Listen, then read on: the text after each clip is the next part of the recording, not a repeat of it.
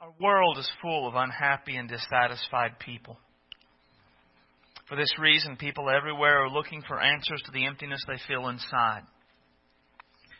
People will try anything in hopes that it might bring some sort of satisfaction or happiness. And this probably explains why there's so much divorce and suicide, thoughts of suicide, drug dependency, alcohol abuse, criminal behavior, prostitution, sexual impurity, depression, pornography, eating disorders, and, and well, you get the idea. We are a messed up people. So, what is the solution? Is it materialism and wealth, pleasure and enjoyment, power, prestige, religion, wisdom and education? Everybody has an answer. But we always have to remember the Bible tells us there is a way that seems right to a person, but in the end it produces death. There is an answer to the eternal question how do I find happiness and satisfaction in life? Jesus gives us that answer. Open your Bible to John chapter 10 and verse 10. It's page 819 in your Pew Bibles. And when you find that, I'm going to ask you to stand to honor the reading of God's Word.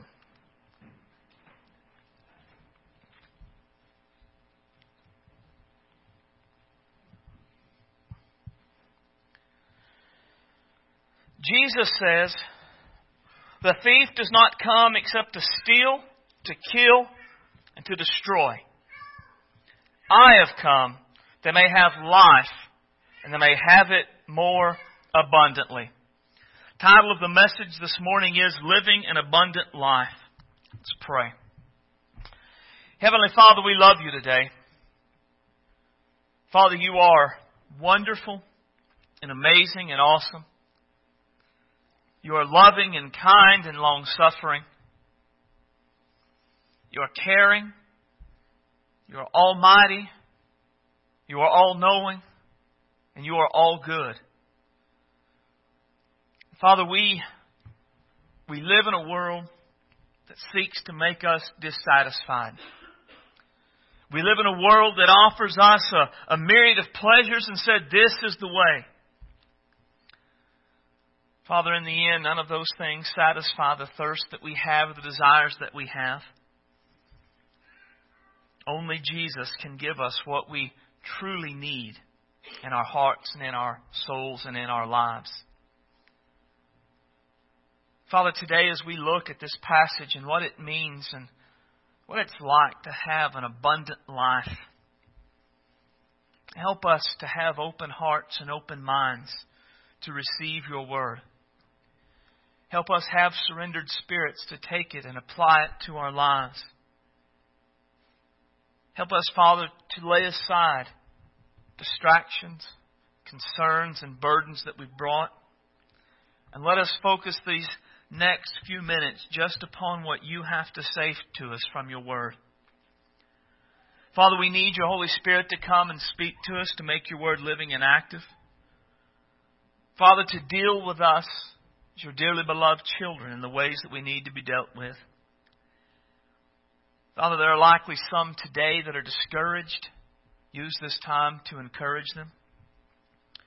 There are likely some that are weak and use this time to strengthen them. There are likely some that are sliding back in their relationship with you. Use this time to restore them. There are likely some that have never known Jesus Christ as their Savior. Use this time to save them. Fill me today with your Holy Spirit. Let Him give me clarity of thought, clarity of speech, that I could speak your words and your ways for your glory. Be glorified in not only what happens in here today, but in what happens because of it tomorrow. Let us be a people whose lives shine brightly for Jesus everywhere we go. Let us live for you in such a way that people ask us the hope that we have within us. And give us the boldness to just tell them about the Jesus who has saved us and has been so good. We love you. We want your will to be done in our lives today.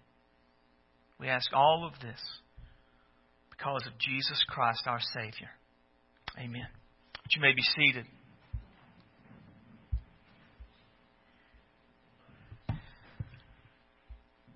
Jesus said he came to give life, life more abundantly. That is a that is a capturing thought.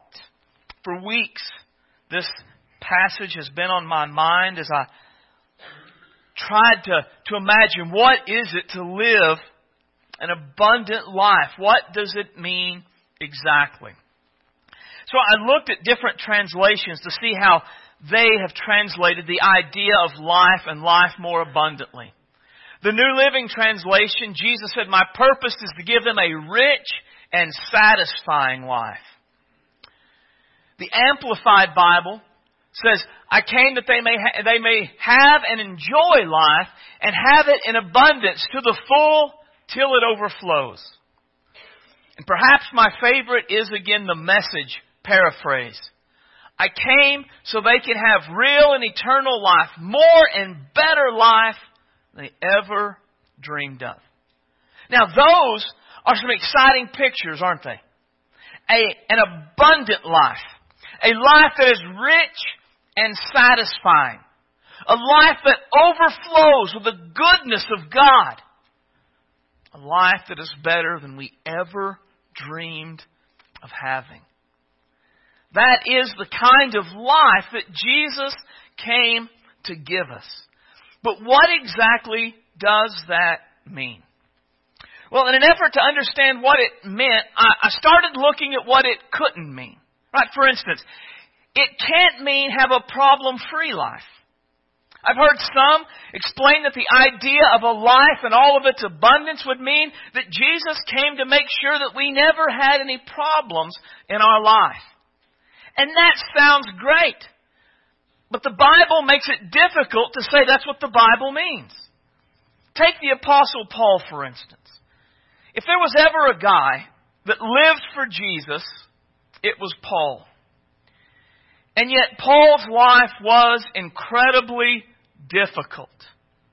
Beatings, imprisonments, persecutions, all kinds of difficulties despite living for Jesus. In fact, I think if you were to study Paul's life, you could make the case that the majority of the problems he faced were not in spite of serving Jesus, but because he served Jesus.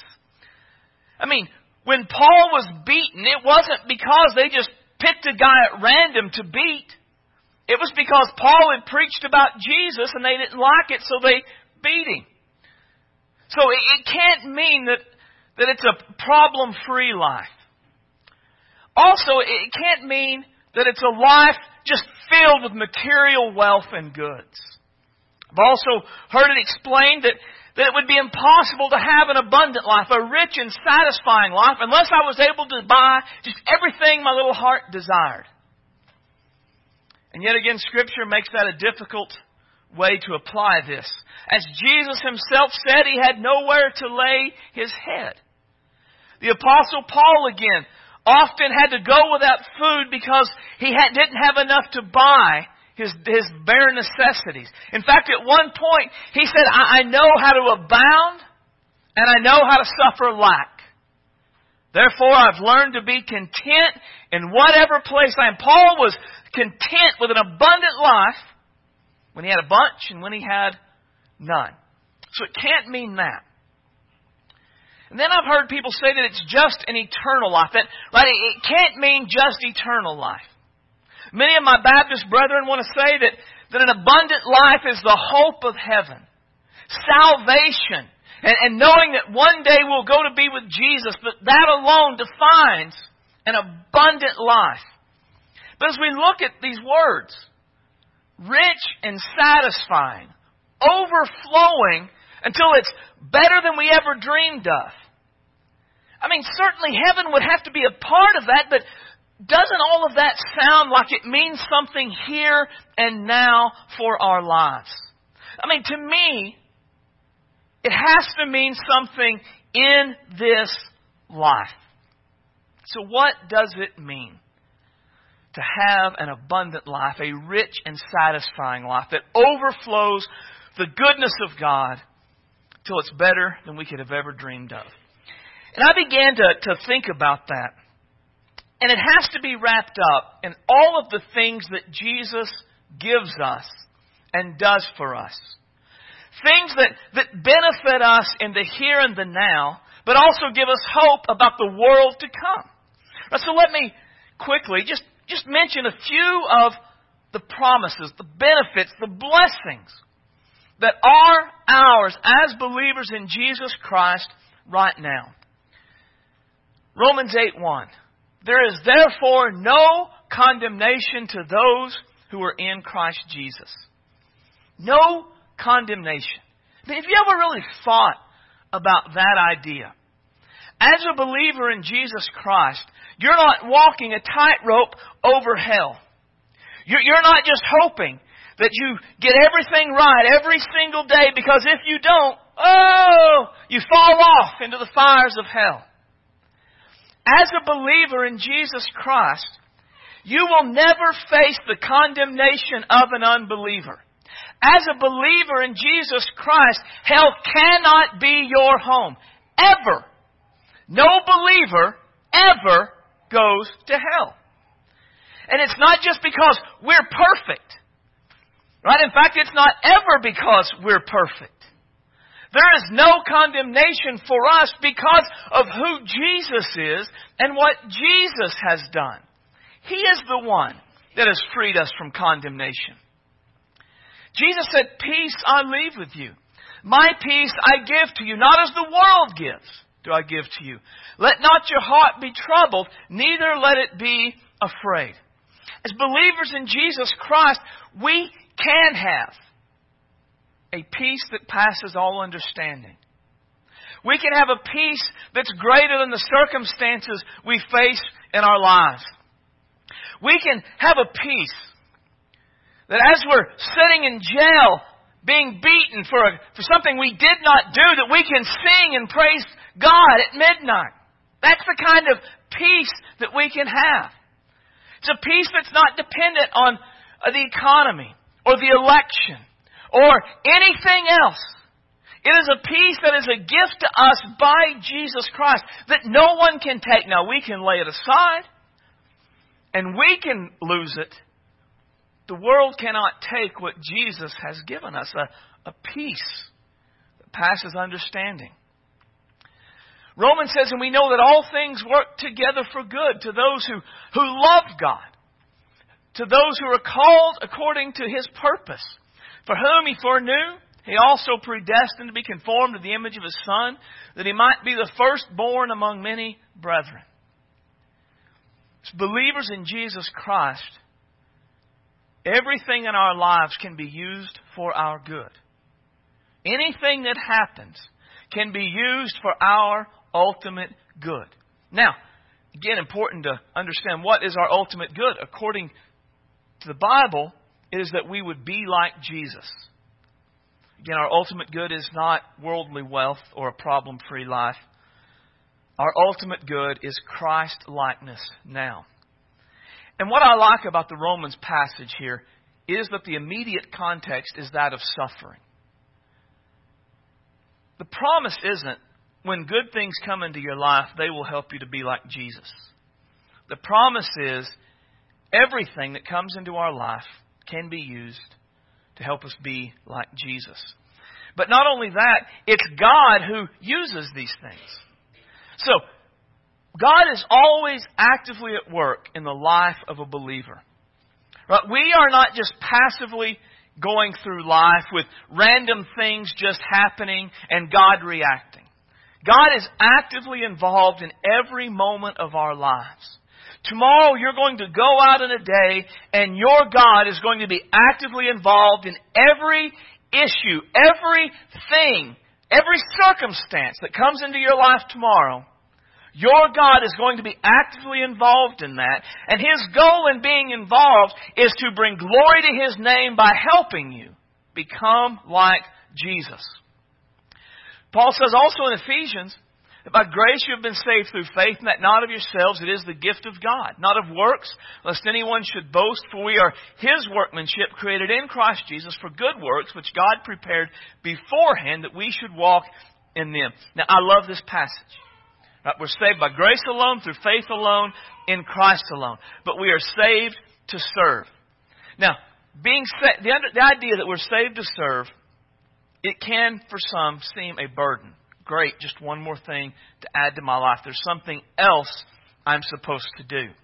But if that is our mindset to being saved to serve, we're really not understanding what this means.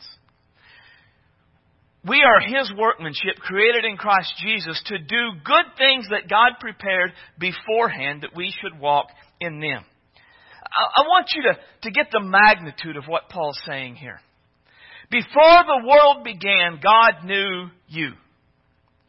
He knew where you'd be born. He knew when you'd be born. He knew to whom you'd be born. He knew what your personality would be like. He knew what your strengths would be and what your weaknesses would be.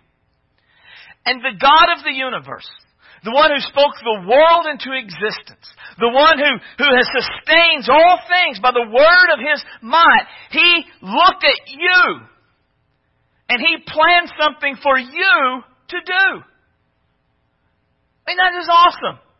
I remember when I understood that.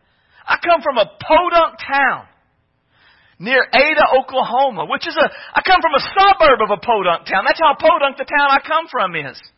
I, I live literally in Pickett Center. Do you know why it's Pickett Center? Because on this side of us is Pickett, on this side of us is Center. And we live in between at Pickett Center. The only reason people go to Pickett Center is to drive down a dirt road and look at a row of fence posts that have catfish heads on them. That was the only cool thing in the town I grew up in. Guy was a big catfisher, and he would cut off the heads and put them on a fence post. For about a mile, you could watch catfish heads decay in various stages. It was the only thing in the town I grew up in. And, and God looked down at me, Pickett Center, Oklahoma, said, There is something I have for you to do. Ah, that is awesome. And God looked down at Guymon and at Woodward and at Texhoma and at Goodwell and Spearman and everywhere and He looked at you and He said, I have something for you to do. How awesome is that? The great and the awesome God of the universe chose to do something through you in this world. It's amazing. But thanks be to God who gives us the victory through our Lord Jesus Christ. I have a lot of things that we've looked at to look at this morning, so I hope we can get through it before 2 o'clock. Thanks be to God who gives us the victory. Oh, listen, this is something you got to get a hold of. You are a victor in Jesus Christ. Now, that doesn't mean we don't struggle the world, the flesh, and the devil. We do. But we don't struggle as poor, pitiful, wretched, and powerless. How many times have you heard the Christian life described in that way. We're just trying to get through. Bless God, the world's about to kill us all and destroy the church. I hope we can make it. Church, Christians, we're just, we're so powerless in the world that we live in. That's not the picture the Bible paints. The Bible doesn't paint the picture of a powerless church. It paints the picture of a victorious church. Victorious through Jesus. We, we struggle against the world, the flesh, and the devil constantly. Don't, don't get me wrong. But we are not fighting from a position of weakness. We fight from a position of power.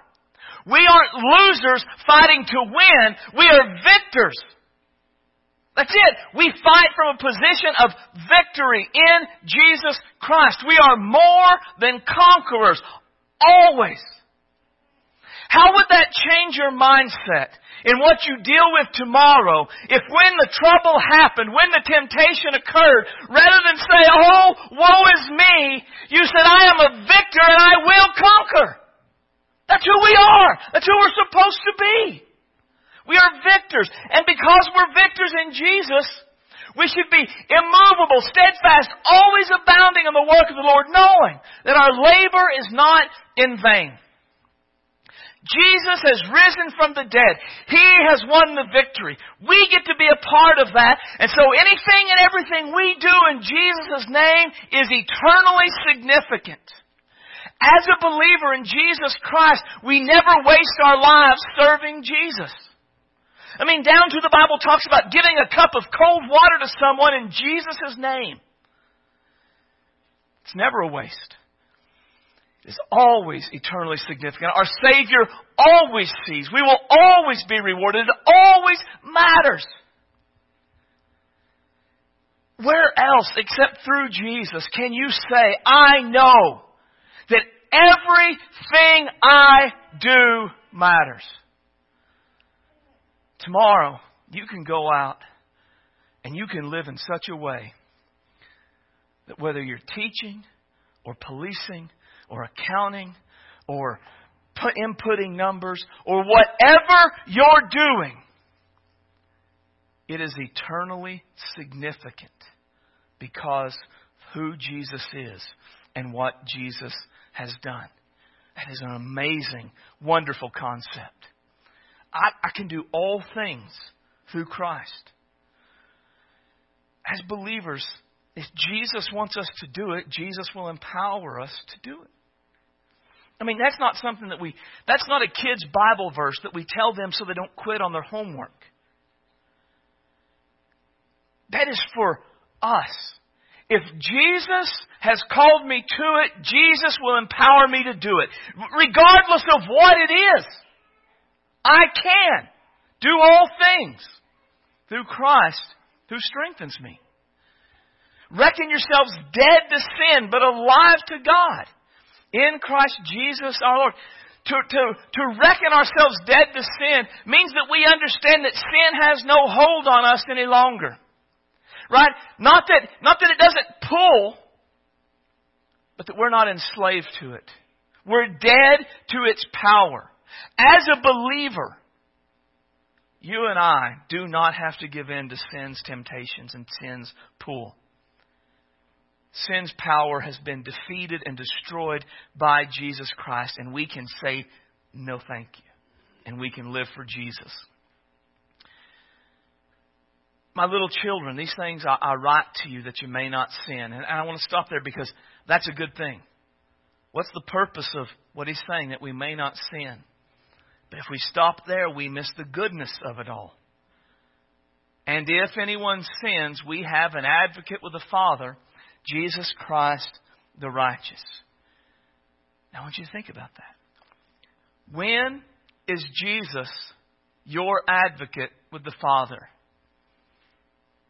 When you sin. As a believer in Jesus Christ, Jesus is always on your side. So tomorrow, you may lose your struggle with your sinful nature and you may act in ways that are inappropriate and sinful. And we need to deal with that. But in that moment, Jesus Christ is still on your side. Jesus does not pick who's on his team based upon how good we perform. Jesus has already performed perfectly. He doesn't need us to be great. He just needs us to trust in Him. Jesus Christ will always be on your side as a believer. The devil doesn't want you to know that. The devil wants you to feel condemnation for your sin and your struggles and your failures. But Jesus wants you to know He is always on your side. There will never be a time as a believer when Jesus is not on your side. How great is that? How great is our Savior? Therefore, if anyone is in Christ, he is a new creation. Old things have passed away. Behold, all things have become new. Many people wrestle with their past, who they were in days gone by, and they feel so bad about the mistakes that they've made. But the reality is, none of that counts anymore to Jesus. Our past has been taken away. There was a pastor I, I sort of knew and I had met, and I listened to him preach, and his name was Eddie Hicks. And Eddie Hicks was a bad guy before he got saved. He was a drug dealer and he was a pimp. And when someone owed Eddie Hicks money, he would get them in a car going 60 miles an hour and he would kick them out of it to encourage them to find a way to pay him the money. Then Eddie got arrested and he went to prison and he got saved. And when Eddie got saved, he got legitimately, gloriously born again and he was a different person. And when he came out, he started a ministry reaching out to pimps, to prostitutes, and to addicts. And he, during the course of his life, he he housed uh, and and helped thousands, thousands of, of addicts, pimps, and prostitutes. Helped them get out of the life to come to know Jesus, to get jobs, to have families. It, it, it was just amazing what the Lord did through his ministry. And he said periodically people from the past would, would bring up who he was and he said he would tell them. And he, he had his prison number, and he would say, That was that was 025431114. I'm not that guy anymore. He was a new creation. The past was gone. It's the same with us. Regardless of what we were before we met Jesus, all of that is, is gone. We are entirely new creations. Our past, whether good or bad, it's not a, a definer of who we are now. We cannot, we don't have to let our past weigh us down and hold us back. Because Jesus no longer cares about those things. We are a new creation. And then all that we have that we've talked about to this point, all of that is just a foretaste of what is to come. Jesus said, Don't let your heart be troubled. You believe in God, believe also in me. In my Father's house are, are many mansions. I go to prepare a place. If I go to prepare a place, I'll come and get you and take you to where I am. See, we have an awful lot that's good right now. But the good that we have now really is just a, it's the appetizer. The best is, is yet to come. And, and there's more. We, we couldn't take today and just talk about all of that. But I mean, you think about what we've talked about. But that is an abundant life to have all of those things be true of us. That is an, an overflowing life to live as if those things were true, to experience that in our day to day lives. And that is the life that Jesus came to give us, that He intends for each and every one of us to have. But the reality is, we don't all live that kind of a life.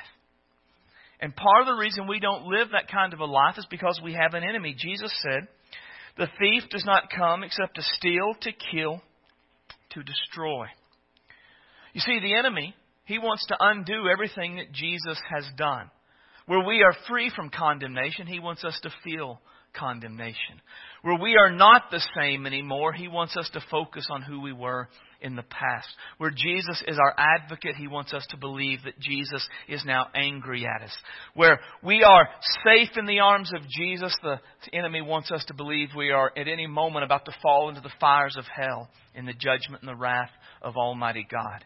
Where we are victors through Christ and more than conquerors, he wants us to feel poor, powerless, pitiful, and wretched. He wants to steal, to kill, to destroy the abundant life that Jesus came to give us. And we are warned about our enemy in a couple of places. Paul said that we are to be sober or to be clear thinking. We are to be vigilant, to be very careful, because our adversary, the devil, walks around like a roaring lion, seeking whom he may devour. That is a powerful passage to meditate on. But one thing to understand is we have there is a an unseen spiritual world that goes on around us. And in this unseen spiritual world, there is a force of evil who hates you and who hates me. And he wants to steal, kill, destroy. He wants to devour. He is always walking around looking for just the right time and for just the right prey. And when the time is right and when he can, he will pounce and do all that he can to destroy. But not only that, he's sneaky. We are to put on the armor of God that we can stand against the wiles of the devil. But The devil isn't going to come and say, I'm the devil, here to destroy your life. We would say, no thank you to that. He's, he's, wiles is his tricks, his schemes. And his schemes all have one goal to steal, kill, and destroy. To make it so that he can devour us. Now, Satan, I guess typically, doesn't physically devour people. There aren't many people who are demonically eaten. But he can still steal, kill, and destroy. He can steal the rich and satisfying life that Jesus came to give us. He can destroy our peace and destroy our opportunity at having a life that's better than we ever imagined. He can absolutely devour our hope and keep us from experiencing an abundant life that Jesus wants us to have. But an important thing to understand is Satan cannot do any of this directly to you and I as believers. He cannot take away what Jesus has given to us. Satan is nowhere near Jesus' equal. Instead, what he has to do is he has to steal, kill, and destroy through secondary means. And what I mean is, he likes to do other things to get us to lay aside the abundant life and to follow after him instead. And to understand how he does that, we have to understand one of the names for Satan in Scripture is the tempter. Satan comes to tempt us. And if he can tempt us to sin, he can convince us to he can convince us to lay aside the abundant life and to follow after him, and then he can steal that out from underneath us. And in order to be able to effectively fight against this so that we can live the abundant life that Jesus wants us to have, we have to understand the four D's of temptation. First is desire. It's important to understand that temptation is an inside job. It always starts within us. Think about sin as having an inward and an outward pull. There is the object of our temptation that is an outward pull. But at the same time, there is something within us that wants to take part in that, and it is an inward pull. And when we see the temptation before us, there is a desire to do it. And that, to me, is a huge key to understanding how to fight temptation. Because no one wants to say, I like my temptations, do we? I like the sin that I give into. I mean, that's an awful, awful sentence to say. But let's be honest, isn't it true? We're not tempted by things we don't enjoy doing. But we, deep down in our baser being, we enjoy gossiping. We enjoy lusting.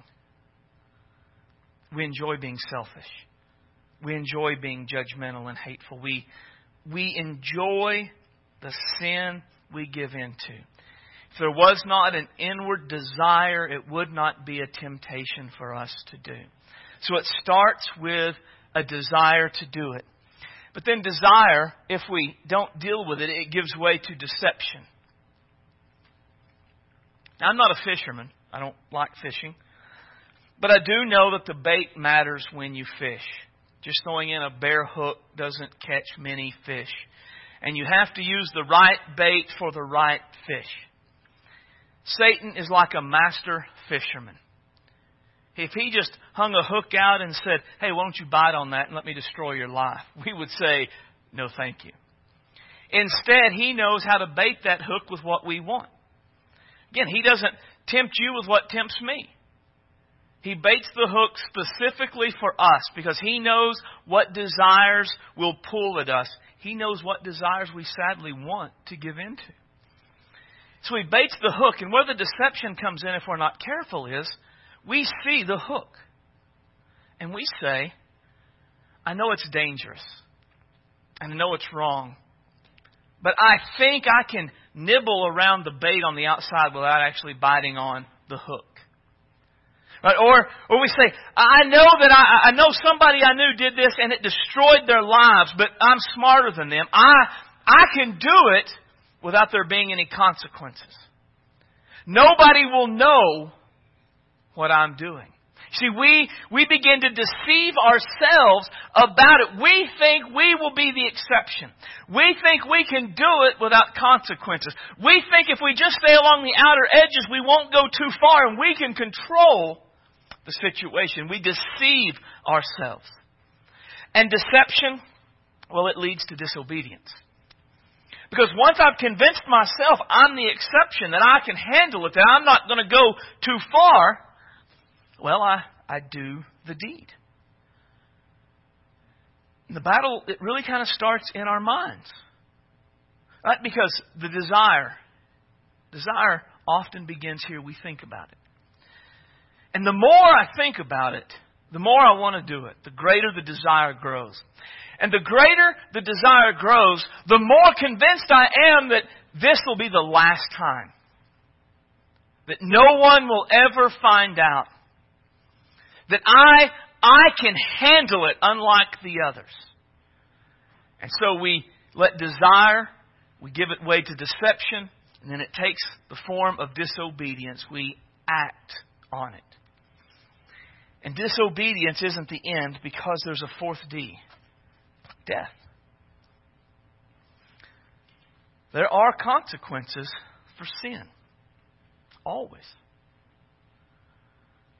It's just the world that we live in. There, God has built the world in such a way that there is a spiritual law about sin.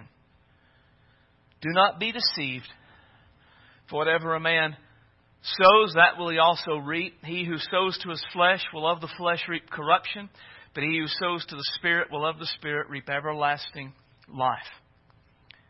So we, we all are gonna we're gonna harvest something from the life that we live. That's it's just all of us. The only question is what are we going to harvest? Are we going to harvest an abundant, rich, and satisfying life that overflows till it's better than we ever imagined? Or are we going to harvest corruption and death from the actions that we've taken? Because we're going to do one. Now, the world is filled with choices. And, and the choices we have, we can live in any way that we want to live. We can do anything that we want to do. God has given us a free will. And we can do just about anything that we want to do. So that's a choice that we have. But while we can choose our actions, we cannot choose the consequences for those actions. See, I can't choose to follow the path of the four D's and yet reap an abundant life. That's not a choice that's before me. If I choose to follow the path of the four D's, I have also chosen the consequences the loss of an abundant life, to reap the death that follows. When I choose the actions, I choose the resulting consequences. And I liked it that Paul wrote, Do not be deceived. Paul knows human nature, and we are masters at self deception. Because what we convince ourselves of, we are the exception to the rule. Certainly, Scott will reap what he sows. But, but I, no, I'll get away with it. I'll be the exception. God will overlook it with me. And what Paul writes to head that thinking off is don't be deceived. You will not be the exception.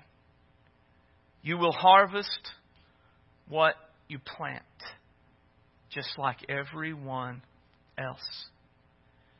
If we want, every believer can have an abundant, rich, and satisfying life that overflows till it's better than we ever imagined. That is possible for each and every one of us. That is God's plan for each and every one of us. However, we have to choose that life. We have to choose that life by not following the path of the four D's. And so, before us all, there is the, the choice of the, the four D's and, and the path that goes there, or we can choose the path of the abundant life. And in the end, the life you live is determined by the choices you make. And that is the, the central truth you've got to understand today. The life I live is largely determined by the choices I make. And we are a pass the buck culture, and nothing is ever our fault. But my friend, understand the life you live is determined by the choices you make. It is not your wife's fault. It is not your husband's fault. It's not your parents' fault, your neighbor's fault, your co-worker's fault, your kid's fault. Not even your in-law's fault. It is your fault. The life you live is determined by the choices you make. And if you want to live a rich, satisfying, abundant, overflowing life that's better than you can ever imagine, you can. If you choose Jesus and you choose to reject the four D's. Now, the life that Jesus has for us, this abundant life, it is different than what we would have imagined, probably. Because when I was in my 20s, I had my life planned out. I knew what I was going to do. I knew how long I was going to serve in the Army. I knew when I would retire. I knew where I would retire to and what I would do as a retired former soldier. And none of it involved being a husband and a father and a pastor in Guymon, Oklahoma. But yet, that's where I find myself now. And it is almost the opposite in many ways of the life I had planned for myself. But I can promise you, the life God has given me as I have followed His path, it is far more abundant than the life I would have had on my own. I lived a measure of the life that I wanted on my own. It was nearly, not nearly as rich and satisfying, not nearly as overflowing with goodness. This life I have in Christ, it is by far better than I could have ever dreamed for myself when you surrender your life to Jesus and begin to live the life He has for you. It may well be different than the life you have planned for yourself, but without hesitation, I can promise you it's better than the life you have planned for yourself. It is abundant, it's rich and satisfying, and is overflowing with the goodness of God. And that is the life that Jesus wants for you if you would choose Him today. Let's stand as our musicians